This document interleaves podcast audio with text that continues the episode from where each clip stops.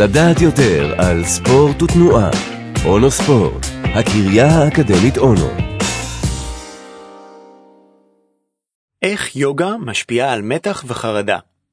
העובדה שמדיטציה היא טכניקה שיכולה להפחית רמות מתח וחרדה, הוכחה וקיבלה הכרה על ידי הממסד האקדמי.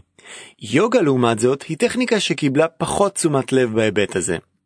בשנת 2018 פורסם מאמר במגזין הדיגיטלי של אוניברסיטת הרווארד לגבי המידע העדכני בנושא. סקר שפורסם בארצות הברית גילה שכ-7.5% מהאוכלוסייה הבוגרת במדינה תרגל יוגה לפחות פעם אחת בחייהם, ושקרוב ל-4% מהאוכלוסייה תרגל יוגה בשנה האחרונה. ישנן שיטות שונות לתרגול יוגה, אבל הפופולרית ביותר בעולם המערבי היא האטה יוגה, שמשלבת שלושה אלמנטים, תנוחות פיזיות שמכונות אסנות, תרגול של שליטה בנשימה, ולסיום, הרפייה עמוקה ומדיטציה. באוניברסיטת יוטה בארצות הברית התבצע מחקר קטן אבל מעניין מאוד, שסיפק תובנות לגבי השפעת תרגול יוגה על מתח נפשי, על ידי בחינת התגובה של המתרגלים לכאב. לטענת החוקרים, אנשים שמתקשים בוויסות מתח נפשי הם בדרך כלל רגישים יותר לכאב, ולכן נאספו לצורך המחקר 12 מתרגלי יוגה מנוסים, 14 אנשים עם פיברומיאלגיה, תופעה של כאב שקשורה ככל הנראה למתח נפשי, ו-16 מתנדבים בריאים שאינם מתרגלים יוגה.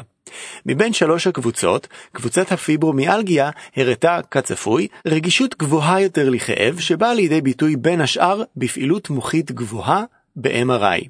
לעומת זאת, הקבוצה של מתרגלי היוגה המנוסים הראתה יכולת גבוהה להתמודדות עם גירוי מכאיב ופעילות מוחית נמוכה בבדיקת MRI.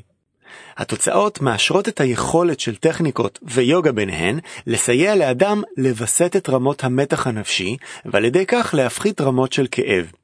יחד עם זאת חשוב לזכור שיש סוגים מסוימים של יוגה שלא מתאימים לכל אחד.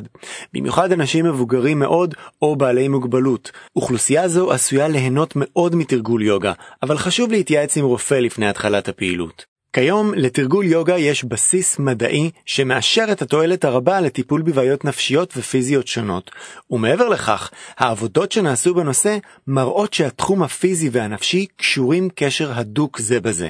הראיות מוכיחות שיוגה הוא תרגול עם סיכון נמוך לפציעות באופן יחסי, ויחד עם זאת בעל תועלת רבה יחסית לבריאות הכללית.